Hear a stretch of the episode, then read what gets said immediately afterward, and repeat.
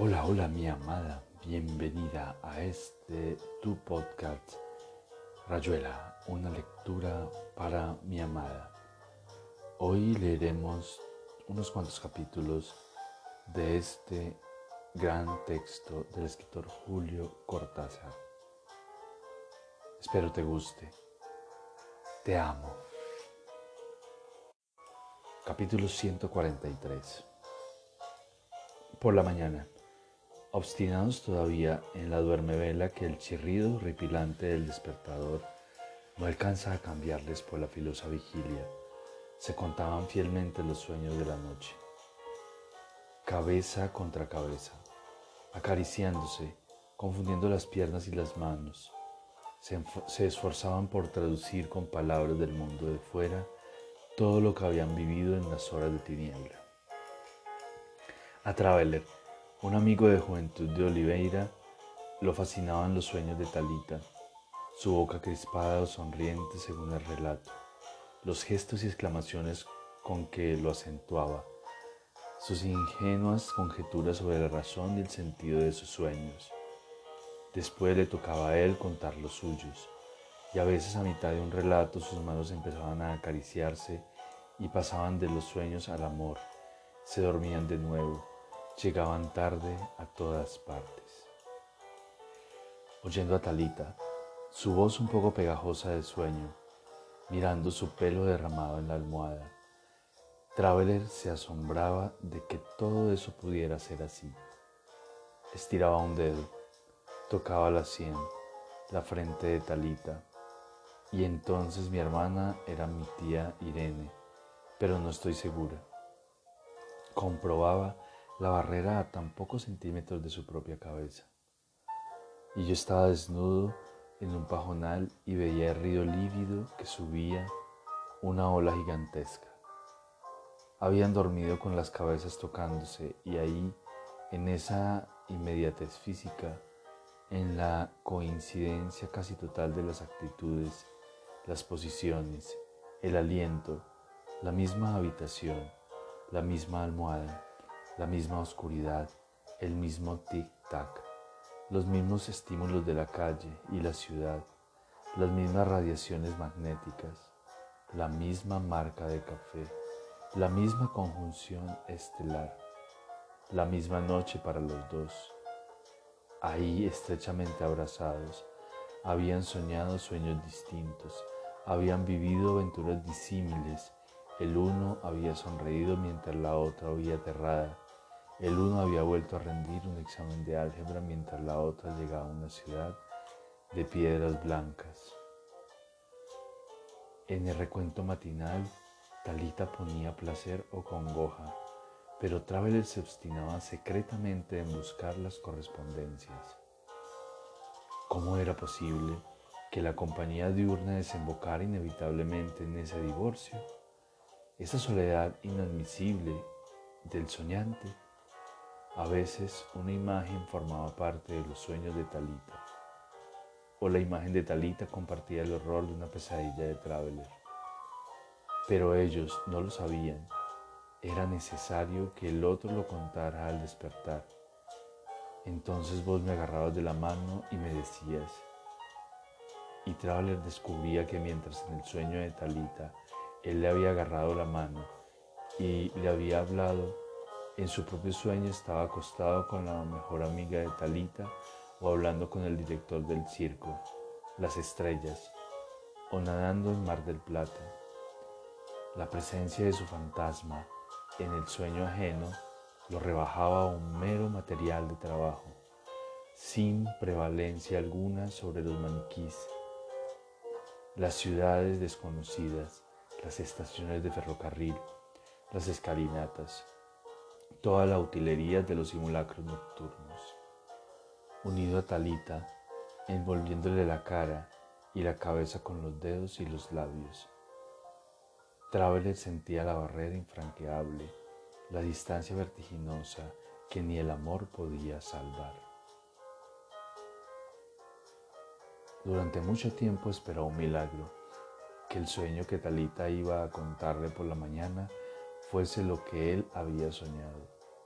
Lo esperó lo incitó, lo provocó apelando todas las analogías posibles, buscando semejanzas que bruscamente lo llevaran a un reconocimiento. Solo una vez, sin que Talita le diera la menor importancia, soñaron sueños análogos. Talita habló de un hotel al que iban ella y su madre y al que había que entrar llevando cada cual su silla. Tabe le recordó entonces su sueño, un hotel sin baños, que lo obligaba a cruzar una estación de ferrocarril con una toalla para ir a bañarse a algún lugar impreciso. Se lo dijo. Casi soñamos el mismo sueño.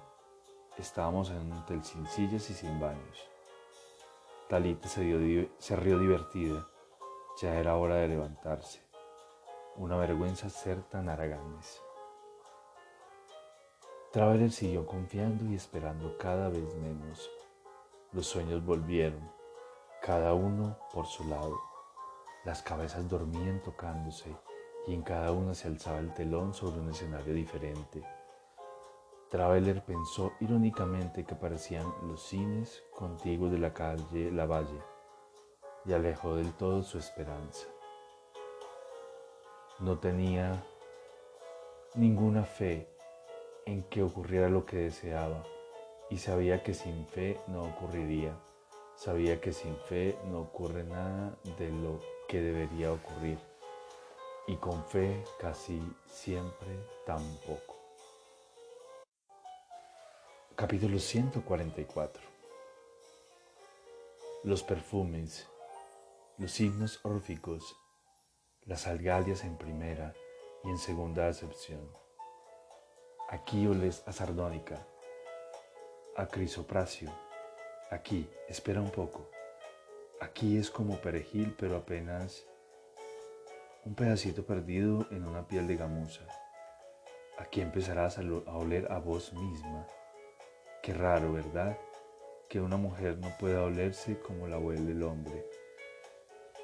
Aquí, exactamente, no te muevas, déjame. Oles a jalea real, a miel en un pote de tabaco, a algas, aunque sea tópico decirlo. Hay tantas algas. La maga olía a algas frescas, arrancadas al último vaivén del mar a la ola misma. Ciertos días el olor a algas se mezclaba con una cadencia más espesa, entonces yo tenía que apelar a la perversidad. Pero era una perversidad palatina, entendé, un lujo de vulgaróctono, de senescar rodeado de obediencia nocturna. Para secar los labios a los suyos, tocar con la lengua esa ligera llama rosa que titilaba rodeada de sombra y después, como como hago ahora con vos, le iba apartando muy despacio los muslos, la atendía un poco de lado y la respiraba interminablemente, sintiendo como su mano, sin que yo se lo pidiera, empezaba a desgajarse de mí mismo, como la llama empieza a arrancar sus topacios de un papel de diario arrugado. Entonces cesaban los perfumes maravillosamente cesaban y todo era sabor, mordedura, jugos esenciales que corrían por la boca, la caída en esa sombra de primavera al darkness, el cubo de la rueda de los orígenes. Sí, en el instante de la animalidad más agachada, más cerca de la excreción y sus aparatos indescriptibles. Ahí se dibujaban las figuras iniciales y finales. Ahí en la caverna viscosa de tus alivios cotidianos está temblando Aldebarán. Saltan los genes y las constelaciones. Todo se resume, alfa y omega, coquille, kunt, concha, con, coño, milenio, armagedón, terramicina. Oh, cállate no empeces allá arriba tus apariencias despreciables, tus fáciles espejos. Que silencio tu piel, que abismos donde ruedan dados de esmeralda, sinifis y fenices y cráteres.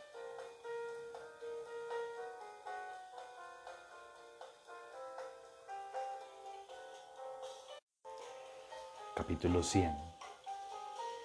Puso la ficha en la ranura. Marcó lentamente el número. A esa hora Etienne debía estar pintando y le reventaba que le telefonearan en mitad del trabajo, pero lo mismo tenía que llamarlo.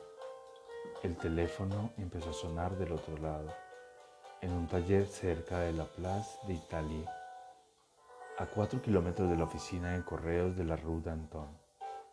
Una vieja con aire de rata se había apostado delante de la casilla de vidrio. Miraba disimuladamente a Oliveira, sentado en el banco con la cara pegada al aparato telefónico. Y Oliveira sentía que la vieja lo estaba mirando, que implacablemente empezaba a contar los minutos. Los vidrios de la casilla estaban limpios, cosa rara. La gente iba y venía en el correo. Se oía el golpe sordo y fúnebre, no se sabía por qué, de los sellos inutilizando las estampillas. Etienne dijo algo del otro lado y Oliveira apretó el botón niquelado que abría la comunicación y se tragaba definitivamente la ficha de 20 francos. ¿Te podías dejar de joder?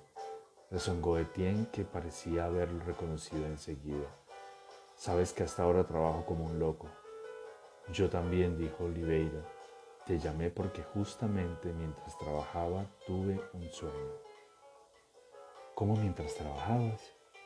Sí, a eso de las 3 de la mañana. Soñé que iba a la cocina. Buscaba pan y me cortaba una tajada. Era un pan diferente de los de aquí, un pan francés como los de Buenos Aires. ¿Entendés? que no tienen nada de franceses, pero se llaman panes franceses. Date cuenta de que es un pan más bien grueso, de color claro, con mucha miga, un pan, un pan para untar con manteca y dulce, ¿comprendes? Ya sé, dijo Etienne, en Italia los he comido. Estás loco, no tiene nada que ver. Un día te voy a hacer un dibujo para que te des cuenta.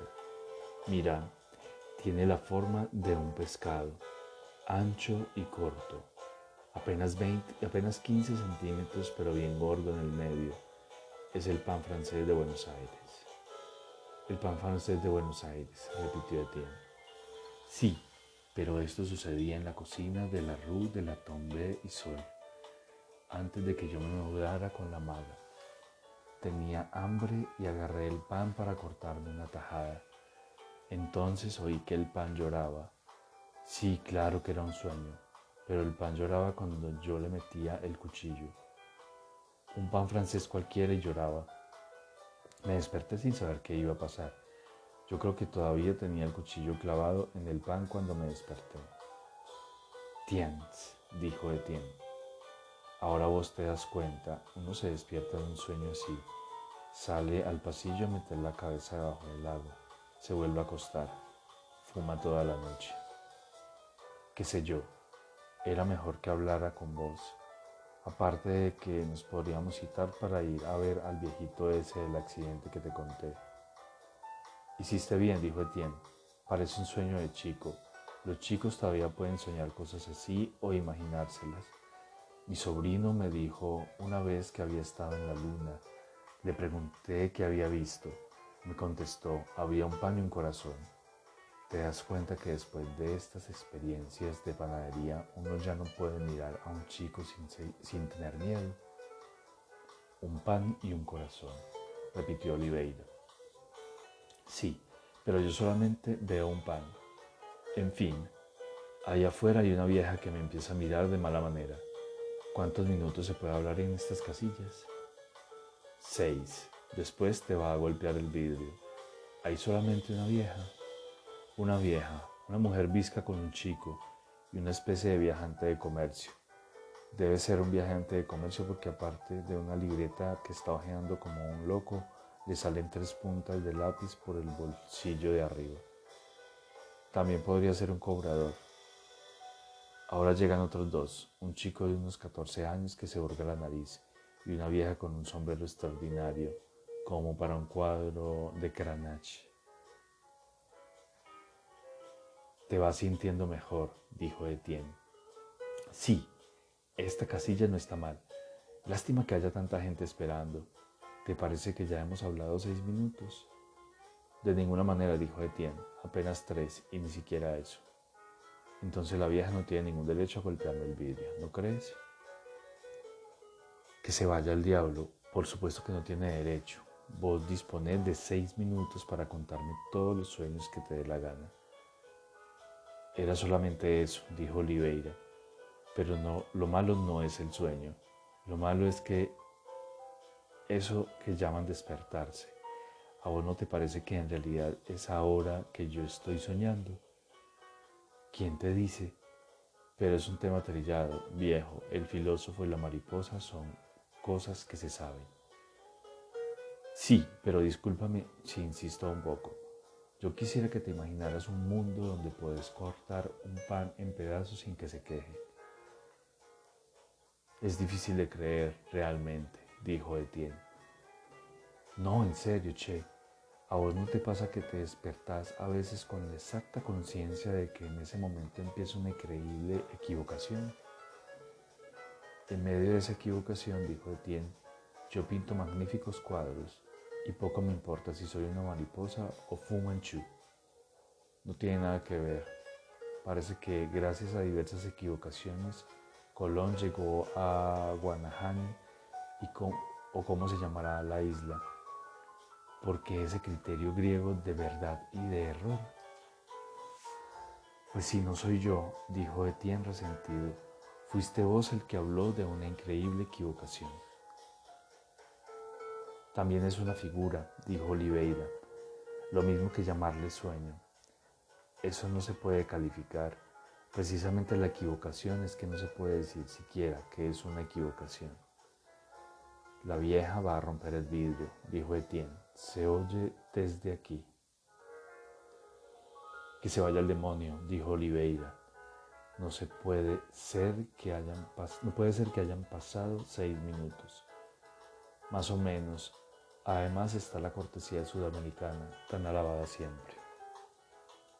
No son cien minutos, me alegro de haberte contado el sueño, y cuando nos veamos, vení cuando quieras, dijo Etienne. Ya no voy a pintar más esta mañana, me has reventado. ¿Vos te das cuenta de cómo golpea el vidrio? dijo Oliveira. No solamente la vieja con cara de rata, sino el chico y la visca de un momento a otro va a venir un empleado. Te vas a agarrar a trompadas, claro. No, ¿para qué? El gran sistema es hacerme el que no entiendo ni una palabra de francés. En realidad vos no entendés mucho, dijo Etienne. No, lo triste es que para vos eso es una broma, y en realidad no es una broma. La verdad es que no quiero entender nada. Si por entender hay que aceptar eso que llamábamos la equivocación. Che, han abierto la puerta. Hay un tipo que me golpea en el hombro. Chao, gracias por escucharme. Chao, dijo Etienne. Arreglándose el saco, Oliveira salió de la casilla. El empleado le gritaba en la oreja el repertorio reglamentario. Si ahora tuviera el cuchillo en la mano, pensó Oliveira, sacando los cigarrillos a lo mejor este tipo se pondría a cacarear o se convertiría en un ramo de flores. Pero las cosas se petrificaban, duraban terriblemente, había que encender el cigarrillo, cuidando de no quemarse porque, se le, porque le temblaba bastante la mano, y seguir oyendo los gritos del tipo que se alejaba, dándose vuelta cada dos pasos para mirarlo y hacerle gestos y la visca y el viajante de comercio lo miraban con un ojo y con el otro ya se habían puesto a vigilar a la vieja para que no se pasara de los seis minutos. La vieja dentro de la casilla era exactamente una momia quechua del Museo del Hombre, de esas que se iluminan si uno aprieta un botoncito. Pero al revés, como en tantos sueños, la vieja desde adentro apretaba el botoncito y empezaba a hablar con alguna otra vieja metida en cualquiera de las buhardillas del inmenso sueño. Capítulo 103 Tampoco Pola hubiera comprendido por qué de noche retenía el aliento para escucharla dormir. espiando los rumores de su cuerpo. Boca arriba, colmada, alentaba pesadamente y apenas si alguna vez, desde algún sueño incierto, agitaba una mano o soplaba alzando el labio inferior y proyectando el aire contra la nariz. Horacio se mantenía inmóvil, la cabeza un poco levantada o apoyada en el puño, el cigarrillo colgando. A las tres de la mañana, la rudo Finé callaba, la respiración de Pola iba y venía. Entonces había como un leve corrimiento, un menudo torbellín instantáneo, un agitarse interior como de segunda vida. Oliveira se enderezaba lentamente y acercaba la oreja a la piel desnuda. Se apoyaba contra el curvo tambor tenso y tibio. Escuchaba rumores, descensos y caídas, ludiones y murmullos, andar de cangrejos y babosas, un mundo negro y apagado deslizándose sobre felpa, estallando aquí y allá y disimulándose otra vez. Pola suspiraba, se movía un poco. Un cosmos líquido, fluido, en gestación nocturna, plasmas subiendo y bajando, la máquina opaca y lenta moviéndose a desgano, y de pronto un chirrido, una carrera vertiginosa casi contra la piel, una fuga y un gorgoteo de contención o de filtro, el vientre de la pola, un cielo negro con estrellas gordas y pausadas, cometas fulgurantes, rodar de inmensos planetas vociferantes, el mar con un plantón de susurro, sus murmuradas medusas. Pola microcosmo, Pola resumen de la noche universal en su pequeña noche fermentada, donde el yogur y el vino blanco se mezclaban con la carne y las legumbres, centro de una química infinitamente rica y misteriosa y remota y contigua. Capítulo 104 La vida como un comentario de otra cosa que no alcanzamos y que está ahí al alcance del salto que no damos. La vida, un ballet sobre un tema histórico, una historia sobre un hecho vivido, un hecho vivido sobre un hecho real la vida, fotografía del número, posesión en las tinieblas, mujer, monstruo, la vida, proxeneta de la muerte, espléndida baraja, tarot de claves olvidadas que unas manos gotosas rebajan a un triste solitario. Capítulo 105 Moreliana Pienso en los gestos olvidados, en los múltiples ademanes y palabras de los abuelos, poco a poco perdidos, no heredados, caídos uno tras otro del árbol del tiempo.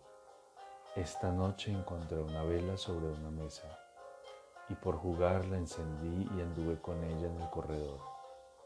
El aire del movimiento iba a apagarla. Entonces, Vi levantarse sola mi mano izquierda, ahuecarse, proteger la llama con una pantalla viva que alejaba el aire. Mientras el fuego se enderezaba otra vez alerta, pensé que ese gesto había sido el de todos nosotros. Pensé nosotros y pensé bien, o sentí bien. Durante miles de años, durante la edad del fuego, hasta que nos la cambiaron por la luz eléctrica, Imaginé otros gestos, el de las mujeres alzando el borde de las faldas, el de los hombres buscando el puño de la espada, como las palabras perdidas de la infancia, escuchadas por última vez a los viejos que se iban muriendo. En mi casa ya nadie dice la cómoda de Alcanfor, ya nadie habla de las treves, las trevedes, como las músicas del movimiento, los valses del año 20, las polcas que enternecían a los abuelos. Pienso en esos objetos, esas cajas, esos utensilios que aparecen a veces en graneros, cocinas o escondrijos, y cuyo uso ya nadie es capaz de explicar.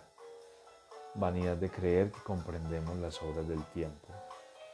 Él entierra sus muertos y guarda las llaves. Solo en sueños, en la poesía, en el juego, encender una vela, andar con ella por el corredor. Nos asomamos a veces a lo que fuimos antes de ser esto que vaya a saber si somos. Y hasta aquí un nuevo episodio de Rayuela, una lectura para mi amada. Espero te haya gustado esta lectura.